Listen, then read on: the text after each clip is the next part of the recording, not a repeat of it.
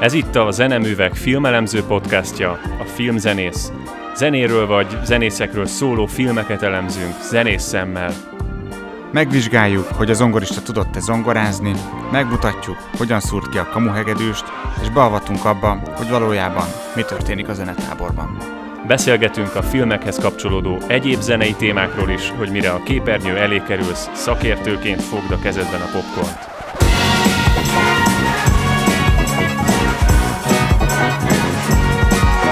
És miért olvasta a partitúrát? Hát, de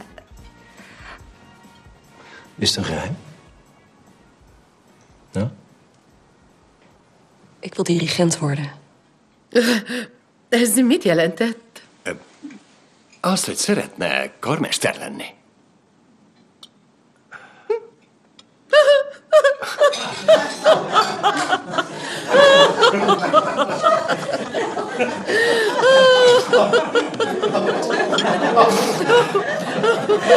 Hát, én jól ismerem a zene világát, de még soha nem hallottam női karmesterről.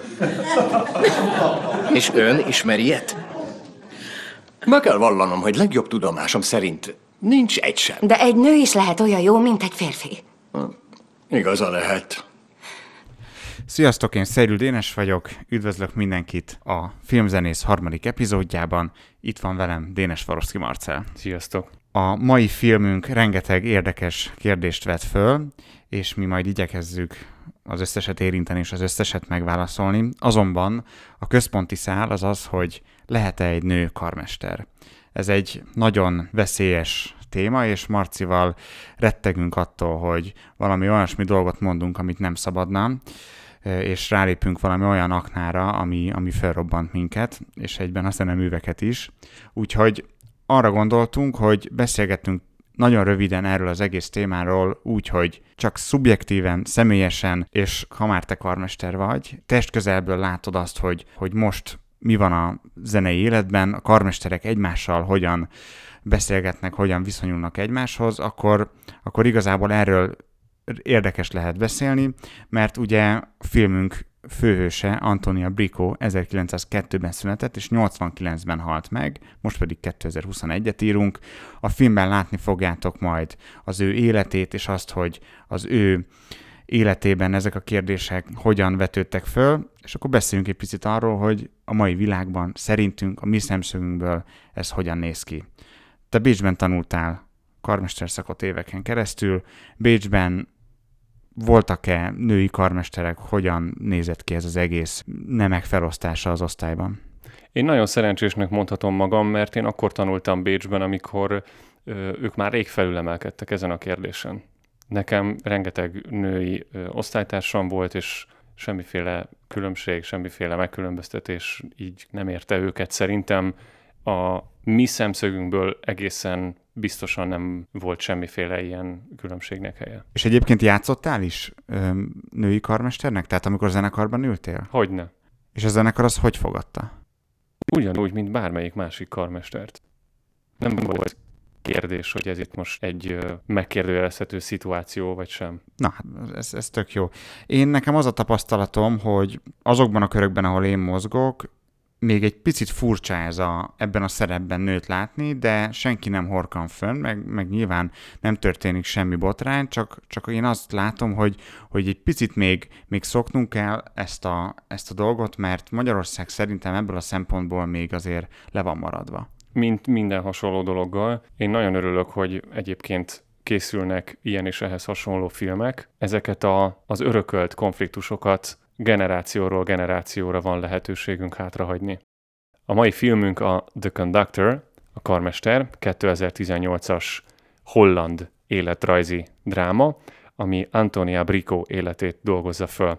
Ő egy történelmi személy, méghozzá a karmester nők, illetve a zenésznők szempontjából egy kulcsfigura, ugyanis ő volt az egyik úttörője a női karmesterségnek és a női zené, zenélésnek, hivatásos zenélésnek, leginkább Amerikában a 20. század első felében és természetesen a második felében is nagy hatással volt, de a, a magva a munkásságának az 20-as, 30-as évek. A filmnek a témája nagyon érdekes, és Antonia Brikónak az élete, meg aztán végkép. Nagyon ajánljuk egyébként a vele készült dokumentumfilmet, ami 1973-ban jött létre. Ezt majd a leírásba linkeljük. Ott láthatjuk őt személyesen beszélni, tehát az ő életéről fog szólni ez a film. Ugyanakkor van egy kis problémám a filmnek a megvalósításával, ugyanis én azt gondolom, hogy ez a film eszközként tekint Antonia Brico életére, és nem az ő élete van a középpontban, hanem az a konfliktus, amit az ő élete igazából képvisel. Igen, a film rendezője Maria Peters, és um, úgy érzem, hogy a rendezői szándék mögött sokkal inkább egyfajta kultúrharc mögé való beállás érezhető ki, nem pedig egy ilyen nőnek ilyen tisztelet, tisztelettel adózás. Szóval nagyon sajnálom, hogy egy ilyen fantasztikus nőnek az életműve egy ideológiai háborúnak a, az eszközévé degradálódott. Sokkal erősebb lett volna nekem a filmnek az üzenete, hogyha nem színezik ki fölöslegesen az ő életét. A konfliktusokat szerintem nagyon bután és szélsőségesen polarizálva mutatják be, de ez a polarizálás ez nem mondható szimbolikusnak, tehát nem azért csinálják, hogy itt most egy nagyon egyszerű és nagyon jól közlekedő konfliktust vázoljanak, amiben valamit könnyen el tudnak mondani, hanem egyfajta ilyen rossz indulatú, kifinomult gondolkodásra képtelen hangulatot áraszt ez az egész rendezői hozzáállás számomra. Igen, én is azt éreztem, hogy, hogy túl erős egy-egy jelenet, ugyanakkor meg látva a dokumentumfilmet, egy-egy monológ ebből a dokumentumfilmből lett átemelve. És azért egy kicsit elszegyeltem magamat, mert egy-egy ilyen monológ alatt is azt éreztem, hogy, hogy ú, ez egy picit sok, és aztán megnéztem a dokumentumfilmet, és ott meg láttam, hogy, hogy maga, maga a főhős mondja ezeket a szavakat. Az óriási különbség a kettő között az volt, hogy valahogy a eredeti embernek a szájából egyszerűen hitelesebben hangzott. És, és látni a szemében a, azt a fájdalmat, meg azt, a, meg azt a küzdést, amit az ő élete jelentett, teljesen más, mint amikor hát bocsánat, ez is szubjektív, de egy közepesen jó színésznő valahogyan megpróbálja ezeket a filmvásznon létrehozni. Hát igen, és talán nem is a színésznőnek a hibája ez, hanem az egész forgatókönyv, hát szegényes, szegényes.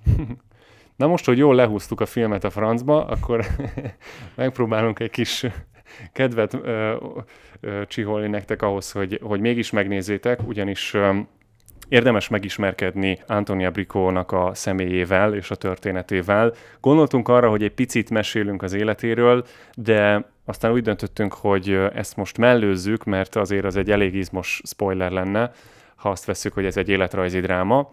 Ezért inkább egy picit más és filmhez marginálisan, de kapcsolódó témákról fogunk beszélni. Az egyik ilyen téma a tehetségnek a kérdése. Rengeteg kutatás, elmélet, grafikon, és mi egymás tartozik a tehetség buborékba, és a filmet nézve bennem az merült föl, hogy a tehetség utat tud-e törni magának. Szerinted? Hát ez ugye attól függ, hogy milyen emberbe szorult, nem? Tehát, hogy kiben milyen akaraterő van, vagy küzdeni vágyás, vagy ki milyen kompromisszumot hajlandó megkötni. A történet szempontjából ugye annyit tudunk, hogy Antonia nagyon szerény családi közegben nőtt fel, szegények, nem nagyon van pénz oktatásra, ő mégis ezt valahogy magának összehozza, akkor ott van ez a hátrányos megkülönböztetés a nőkkel szemben a szakmájában, és aztán ez a varázsos életút, amit ő bejár. Ez ugye egyértelmű bizonyíték annak, hogy ha valódi tehetségről van szó, akkor az, az utat tud magának törni. Én nagyon sokat gondolkoztam ezen a kérdésen, végül nem tudtam egy ilyen egyértelmű dolgot megfogalmazni magamba, viszont nemrég erről a témakörről tanultam, és szembe jött egy nagyon érdekes elmélet, ez a Ceizel féle kétszer 4 plusz 1-es tehetségmodell, ami arra épül, hogy vannak a rajtunk kívülálló dolgok, és vannak az személyen belül álló dolgok, és ezeknek az együttállását hívjuk igazából tehetségnek. Az ilyen kívül álló dolgok, ebből van négy, ugye az egyik a család, a másik az iskola, a harmadik a kortárs csoportok, és a negyedik a társadalom. Ezeknek az erőknek az együttállása, vagy a szerencsés harmóniája kell ahhoz, hogy egy tehetséges ember jól tudjon működni. Antoniának egyik sem volt meg. Igen, én néztem a filmet, és azt láttam benne, és viszonyatosan tetszik ez az egész, hogy ő ezeket a kritériumokat gyakorlatilag megteremti magának. Azt most nem mondjuk el, hogy hogyan, nézzétek meg a filmet, de nagyon érdekes a családkérdés, az iskola kérdés, a kortárs csoportok kérdése, ugye a, ez a közösségi közeg, amit ő létrehoz magának, és hát a társadalom, ami, amiben hát így utólag már látjuk, hogy hogy gyakorlatilag kormánylapátként szállt be ebbe a, ebbe a hajóba. A bennünk lévő dolgok, az a, az egyik a specifikus mentális adottságok, tehát tudni kell valahogyan látni, érteni a, az adott területnek a szerkezetét, a kreativitási adottságok, ezt nem kell nagyon magyarázni, motivációs adottságok, és a negyedik pedig az általános értelmi adottságok, ennek a négy halmaznak a metszete az a tehetség elvileg. Amikor ez a négy dolog megvan, akkor, akkor nevezhetjük a, az ember tehetségesnek, és ugye kétszer négy plusz egyes modellről beszéltem, itt a plusz egy az a sorsfaktor, amivel nem tudunk számolni, ami egy ilyen szerencse, vagy bárminek nevezhetjük. Egyébként rengeteg ilyen, ilyen elmélet meg modell van. Én nekem kifejezetten az, ez, ez tetszik, vagy hogy én ebbe így, ebbe így megtalálom magamat, és azt gondolom, hogy, hogy igazából ez valamilyen szinten minden tehetséges emberre tök jól ráhúzható ez a, ez a modell. Te egyébként látod ebbe magadat valamennyire? Igen, hát ami a külső tényezőket illeti, én marha szerencsés vagyok, mert szerintem nekem, nekem minden megadatott, és a plusz egy is megadatott, egyelőre legalábbis ezt tudom mondani.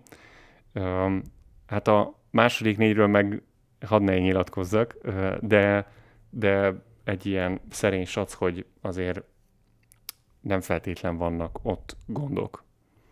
Nyilván több zeneakadémiai diploma után ez nem kérdés, csak például szerintem ezekre a, az ilyen modellekre, vagy ilyen elméleti dolgokra tök érdekes így ránézni a gyakorlat szempontjából.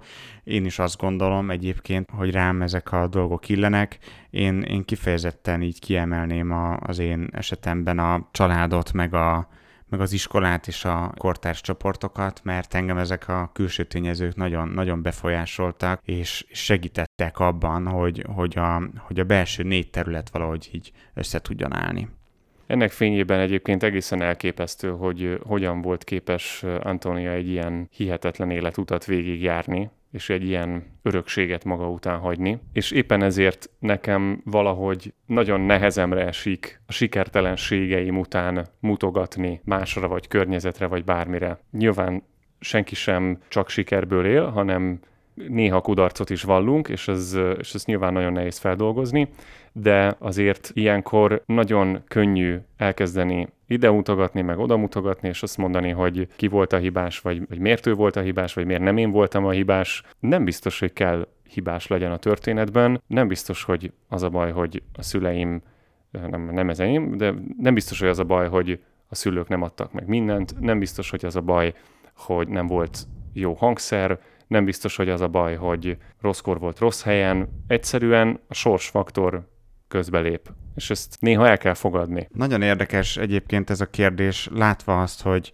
hogy Antónia mennyire erősen úszik az árral szemben. Bennem ilyenkor mindig felmerül a kérdés, amikor úgy érzem, hogy, hogy nagyon erősen kell árral szemben úsznom, hogy meddig kell ezt erőltetni, hogy most itt még egy pici erőfeszítést kell belerakni, hogy megjöjjön a siker, vagy el kell fogadni, hogy, hogy ez így megy, hogy valahogyan ez a világ rendje, hogy például ezen a területen én ennyire vagyok jó, hogy ennyit lehet belőle kihozni. És azt látjuk, hogy ő, hogy ő nem fogadta el, és hogy ő nagyon kitartó volt, és azt nem tudjuk, hogy ő az elért eredményekkel mennyire elégedett, de amiket elért, az, az nagy eredmény, és ez a hozzáállás végül is, ha innen nézzük, több mint száz év távlatból igazából sikeres volt. Inkább a hullám, amit elindított, az volt az ő igazán komoly, jelentőségteljes munkája, vagy hát az a hagyaték, amit ő hátrahagyott. Tehát én nekem az a gyanúm, és ez a YouTube-os dokumentumfilmből is így szerintem valamennyire kiérződhet, számomra legalábbis ezt sugalja, hogy ő nem volt elégedett azzal, amit elért az életben. Neki kevés volt az a szerep, ami jutott, Nem vagyok benne biztos, hogy ő ilyen szempontból boldogan halt meg. Egy nagyon komoly kompromisszumot kellett kötnie. Ez a filmből kiderül, hogy azért nagyon izmos áldozatokat kellett hagynia így az út közben maga után, mert nem adta magát ingyen ez a történet. Ha tudná, hogy egyébként ez ma hogy néz ki, vagy milyen irányba mozdult el, akkor talán azt érezné, hogy megérte. De én nem vagyok benne biztos, hogy az élete folyamán ez az érzés őt megérintette. Szokásunkhoz híven ezt a filmet is zenés szemmel szeretnénk egy picit elemezni. A filmben rengeteg olyan érdekesség van, amiről igazából érdeke, érdemes már a film megnézése előtt szótejteni. Ilyen például a filmben megjelenő zenék. Én azt érzem, hogy gyakorlatilag vettek egy örökzöld CD-t, és kivágtak minden darabból 10 másodpercet, vagy esetleg fél percet, és ezekkel a zenei részletekkel van teli a film, aminek hallatán a legtöbb ember hátralél és azt tudja mondani, hogy ha, ezt ismerem. Én azt gondolom, hogy egyébként ez egy jó választás a rendező részéről, ugyanis ha megnézzük azokat a jeleneteket, ahol ezek a zenék felhangoznak, azok mind indokolják ezeket a sztárdarabokat.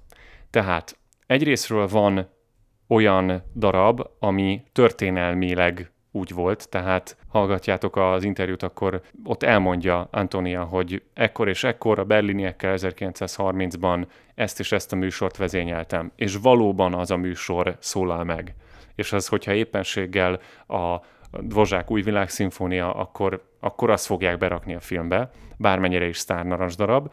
És a másik ilyen jelenet, amikor, hát mennyire spoiler ez? Egy picit, mindegy, vezényel ott egy zenekart, nem mondjuk el, hogy milyen zenekart. A jelenetben azt mutatják meg, hogy rengeteget dolgozott velük, és nagyon sokféle művet adtak elő. Én azt hiszem, hogy ez kétféle szempontból is egy helyes választás, hogy sztárdarabokat raktak be. Egyrészt azért, mert hogyha egy karmester zenekart kap a keze alá, akkor az alaprepertoárt fogja elkezdeni építeni. Az alaprepertoártnak a magját pedig a sztárdarabok adják. Tehát ha én most dolgozhatnék ö, állandó jelleggel egy együttessel, akkor valószínűleg azt csinálnám, hogy szeretném végigvezényelni az összes komolyabb darabot, ami m, nyilván nem kell itt Mahlerekre gondolni, de mondjuk szeretnék végigmenni az összes Schubert szimfónián, az összes Beethoven szimfónián, Dvořákon, stb. alapversenyművek, ezek meg nyilván nagyon ismert dalabok. A másik ö, ilyen érv szerintem amellett, hogy híres darabokat játszanak, pedig az, hogy az emberek abban az időben nem nagyon hallgathatták ezeket felvételről. Tehát, hogyha ők me akarták újra hallgatni Brahms hegedű versenyét, akkor azt koncerten tehették legnagyobb valószínűséggel. Mert hogyha volt is esetleg bakelitem felvétel, akkor sem volt elérhető mindenki számára. Hát vagy hogyha elérhető volt, akkor nem olyan minőségben. Igen. Hát és a koncertélményről meg ne is beszéljünk. Tehát, hogy én valahol indokoltnak látom éppen ezek miatt, hogy sztárdarabok szólalnak meg. A film végén lévő betűs részben, amikor indulnak a betűk, ott a végén van egy hosszú lista, ott leírják, hogy ezek milyen darabok. Az egyik ilyen darab, rögtön az első, ami felcsendül, az Mahler negyedik szimfóniája. Én egyébként nagyon örültem, hogy ezt a darabot így hallhattam, főleg úgy, hogy így a film elején volt, mert én az első munkájában a Szolnoki Szimfonikus Zenekarba ez volt az első darab, amit, amit ott játszottam.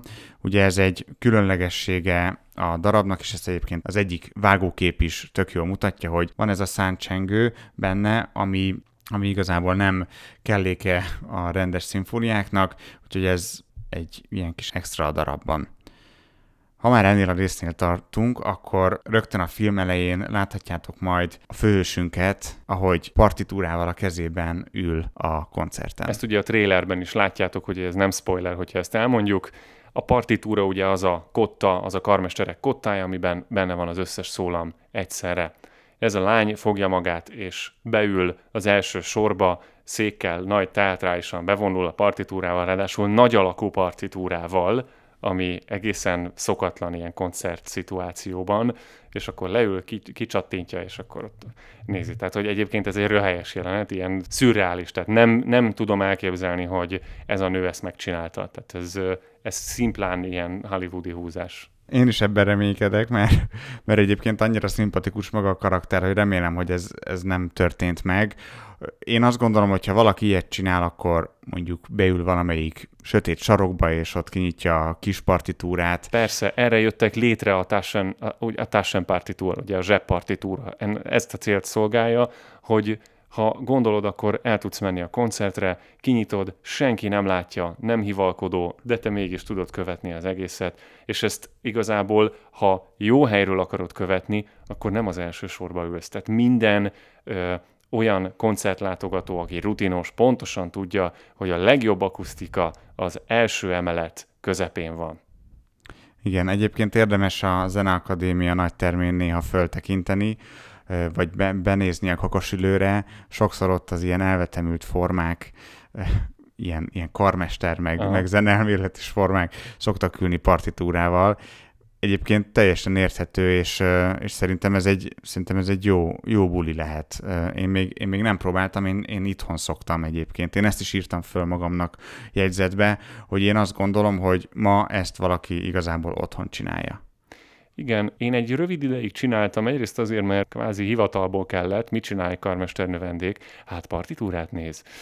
És én nagyon jó növendék akartam lenni, úgyhogy egyszer-kétszer előfordult, hogy ilyesmit csináltam, de megmondom őszintén, hogy számomra olyan szinten elvette a koncert látogatás élményét, hogy, hogy abba is hagytam. Nekem az nem jelentett örömet, hogy én látom ott a bogyókat, miközben eljöttem egy koncertre. Koncerten arra vagyok kíváncsi, hogy ők mit csinálnak akik ott vannak a színpadon, és kapcsolódni akarok velük, ennek elengedhetetlen része az, hogy rájuk nézek, hogy megpróbálom a szememmel is valahogy abszorbálni a művészetüket, hogy hogyan mozdulnak, hogy hogyan reagálnak egymásra, milyen interakciók vannak közöttük. Én nem vagyok egy nagy partitúra olvasó, de valahogyan azt gondolom, hogy a partitúra arra jó, hogy felfedezzük a darabot, megismerjük, és a koncert pedig arra jó, hogy megnézzük, hogy milyen interpretációban adják elő az adott művészek. Így van. Málert azért is emeljük ki, mert Dénesnek is, meg, szerint, meg nekem mindenképpen kedvenc zeneszerző kategória. Nyilván nagyon sok ilyen darab van a film során, amit ki lehetne emelni. A Mahler nálunk prioritást élvez, viszont a film szempontjából van még egy darab, ez pedig Johann Sebastian Bach Liebster Jesu, wir sind hier című koráljának az előjátéka. Ez a korál előjáték a film szempontjából azért is fontos, mert két, hát tulajdonképpen kardinális jelenetnél jön elő. Ez Antonia egyik kedvenc darabja lehet valószínűleg legalábbis, ha nem is kedvenc számára nagyon sokat jelentő darabja, és arra gondoltunk, hogy ezt mindenképpen bemutatjuk nektek, hogy amikor ezekhez a jelenetekhez értek, akkor ismerősként csengjen a dolog. Hallgassunk is bele!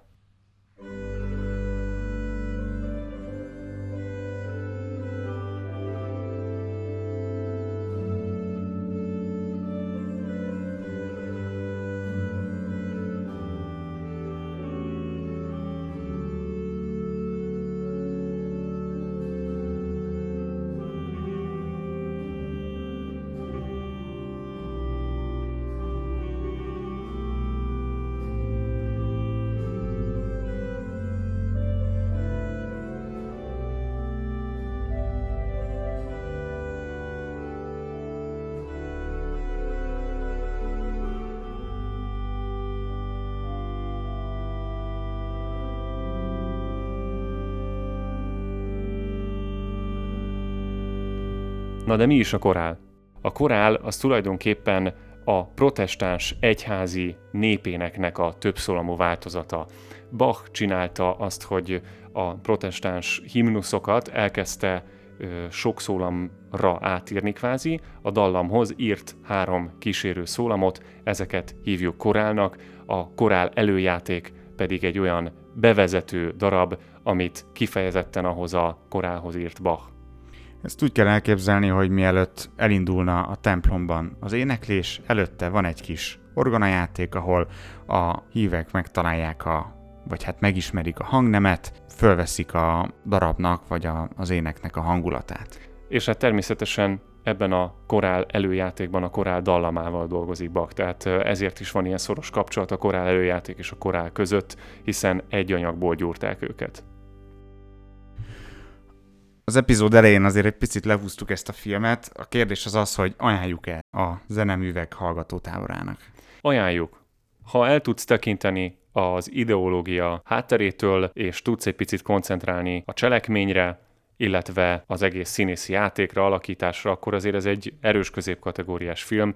A IMDb-n az a 7.3-as értékelés, azt sem a hangyák hordták össze, úgyhogy azért annak valamit lehet hinni. Nekem is egy jó élmény volt, főleg egyébként azzal a tartalommal együtt, amit mi most nektek megpróbálunk átadni. Antonia Brico személyével való megismerkedés volt egy nagy élmény, és az ő életútjának a megismerése. Szeretek úgy leülni filmet nézni, hogy keveset tudok a filmről, és ha tehetem, akkor még az előzetes sem nézem meg. Amikor átküldted ezt a filmet nekem, akkor is az előzetesnek így nem tudom, hogy az első pár másodpercét néztem meg, és aztán mondtam, hogy jó, vágjunk bele, mert nem tudom, szeretem, amikor így tiszta lappal tudok beülni egy film elő, és nincsen semmilyen elvárásom, meg előítéletem. Most ez nem volt a legjobb döntés, mert a búcsú koncert után annyira magasan volt a léc, amit a film nem tudott megugrani. Ugyanakkor történetileg egy csomó hiteles dolog van benne, és, és maga a főhősnek az, az élete, és, a, és hát ennek a történelmi személynek a, a sorsát szerintem érdemes megismerni, és azt gondolom, hogy azért ez egy tanulságos film lehet. Ha azonban mégis úgy döntötök, hogy nem nézitek meg ezt a filmet, csatlakozzatok majd a következő filmzenész epizódhoz, mert úgy fogunk beszélni a filmben található érdekességekről, hogy az mindenki számára élvezhető legyen, és úgy igyekszünk majd sorra venni a spoileres témákat, hogy annak számára is érthető legyen, aki nem látta a filmet. Ez volt már a Filmzenész Podcast, jövő héten még ezzel a filmmel folytatjuk, de már spoilerezni fogunk többek között, ezért is javasoljuk, hogy nézzétek meg a filmet minél hamarabb. Kérünk, hogy bárhol hallgattátok ezt a podcastot, iratkozzatok fel, illetve ha tetszett az epizód, értékeljétek, hogy minél több emberhez eljusson a mai beszélgetés. Kövessetek minket a Facebookon, és csatlakozzatok a Zeneművek hallgatótáborához, hogy nehogy lemaradjatok a különböző programjainkról. Jövő héten találkozunk, sziasztok!